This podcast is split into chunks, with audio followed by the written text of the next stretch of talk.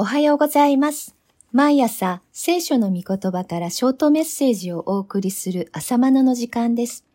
今日は、マラキ書4章2節の御言葉です。しかし、我が名を恐れるあなた方には、義の太陽が昇り、その翼には癒す力を備えている。あなた方は牛舎から出る子牛のように外に出て飛び跳ねる。先の三章では、主に仕えるものと仕えないものとの区別を知るようになることを見ました。それを知る日は、キリスト来臨の時です。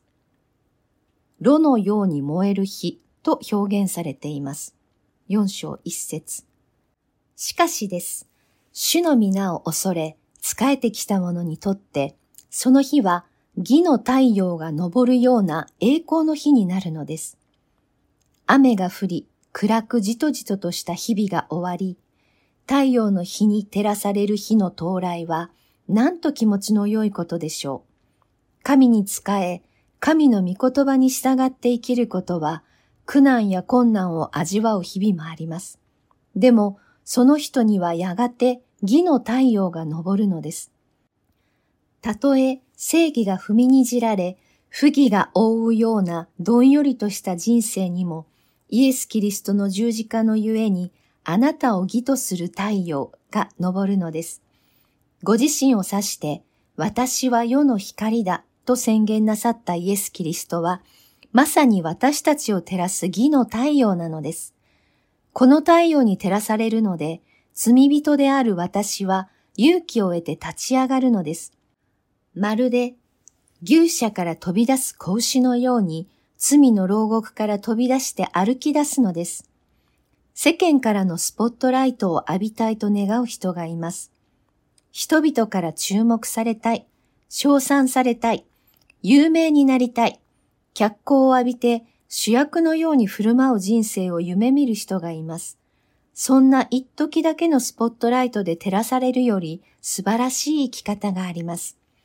イエス・キリストという義の太陽に照らされ続けることです。さて、マラキはそのようなキリストの来臨を予言したわけですが、その準備のために、主の大いなる恐るべき日が来る前に、私は預言者エリアをあなた方に使わす、と言われました。四章五節この時点でエリアはすでに過去に登場した預言者で、列王記に記録されています。ですから、この預言者エリアとは、かつてのエリアを想起させるような人物のことです。この人物については、すでにマラキが三章一節で予言しており、我が使者であり、私の前に道を整える者のことです。実際にイエス様がキリストとして活動する前に、バプテスマのヨハネが登場し、キリストを迎える道備えをしました。そして、イエスご自身がバプテスマのヨハネこそがマラキ書で予言されていた預言者エリアだと指摘なさいました。マタイ17章11節から13節キリストを迎えるためにやがて登場するエリアの働きは、父の心をその子たちに向けさせ、子たちの心をその父に向けさせることです。4章6節父とは神であり、子たちとは人々のことです。顔を向き合うようにして関係が回復することを表しています。それがキリスト登場のための準備なのです。アダムとイブが罪を犯して以来、彼らは主なる神の顔を避けて園の木の間に身を隠したとあるように、人類は罪の結果、神に顔を向けることができない状態です。創世記三章八節そんな民に向かってバプテスマのヨハネは悔い改めよと叫びました。悔い改めとは向きを変えることです。神に背を向けていないで神の方に向きを変えることです。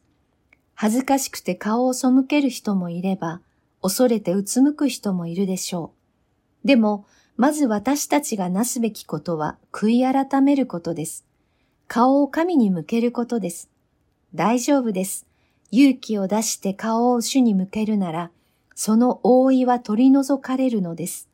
第二コリント三章十六節まともに主の御顔を仰ぐことになるのですが、義の太陽であるキリストの栄光に照らされて、私たちは主イエスと同じ姿に変えられてゆくのです。大事なことは顔を主に向けることです。それではまた明日お会いしましょう。